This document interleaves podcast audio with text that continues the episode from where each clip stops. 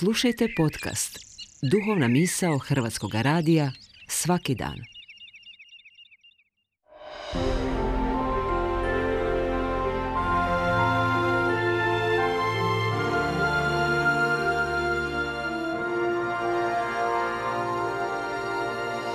Duhovna misao.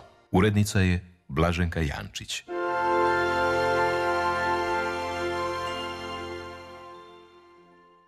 Pozdravlja vas sestra Sunčica Kunić, klanjateljica krvi Kristove. Prošla su gotovo tri desetljeća od ove moje uspomene. Kada bi u proljeće nakon hrabrog i dosljednog pupanja jasen iza moje kuće zazelenio, popela bih se na gotovo najvišu granu koja je bila čvrsta i sigurna, na nju sjela i ondje čitala. Nemjerljiv mi je užitak pružala ta velebna krošnja u kojoj bih se vrlo brzo izgubila između redaka knjiga. Knjige su me uvijek mogle, bez puno mog otpora, povesti sa sobom. Uzimali bi me za ruku i ja bih zaboravljala da ih zapravo držim i listam. To su bila putovanja koja su me mijenjala, oplemenila, ohrabrila, rastužila, obradovala. Putovanja na kojima sam rasla. Na tim sam putovanjima još od djetinstva nailazila na različite zanimljive likove s kojima bih se brzo sprijateljila te bih u svakodnevnoj komunikaciji s njima postajala dionikom nekih drugih gradova, života, vremena. Kada bih tako nestala u knjizi, kada bi nestalo i vremena i mjesta na kojem sam zapravo bila, znala sam da je to knjiga koju ću dugo pamtiti. Slike koje su tada navirale čitajući još su uvijek detaljne i žive, a jednu sam bajku u djetinstvu osobito voljela. Čitala sam je iznova i iznova, zasigurno sam je pročitala više od stotinu puta i svakog puta ostala duboko ganuta. Bila je to bajka Oskara Wilda Sretni Kraljević.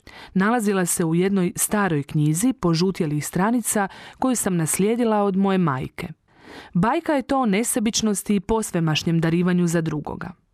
U njoj kip Sretnog Kraljevića, kičen i zlačen, stajao je na središtu gradskog trga. I koliko je god bio veličanstven, bio je tužan kada je stojeći tako na tronu vidio svu bijedu i siromaštvo grada. Privukao je svojom tugom jednog lastavića koji je umjesto da krene na jug u toplije krajeve i tako sebe sačuva od zime, odlučio biti kraljevićeva desna ruka. Kraljević mu je govorio, dragi mali Lastaviću, pričaš mi o toliko velikim divnim stvarima, ali veća je od svega patnja muškaraca i žena.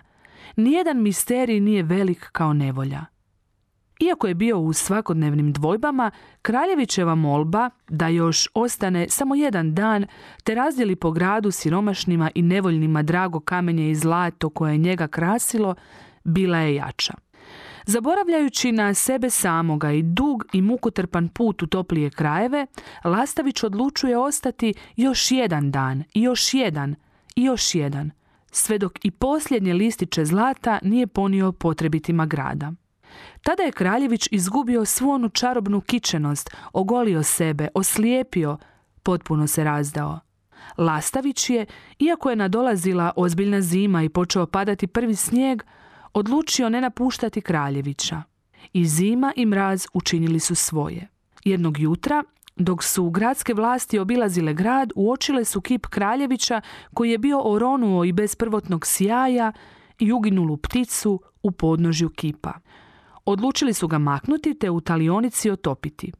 Jedino se njegovo olovno srce nije moglo otopiti. A kad su to vidjeli, odlučili su to srce jednostavno baciti na smetlište gdje je ležao i uginuli Lastavić.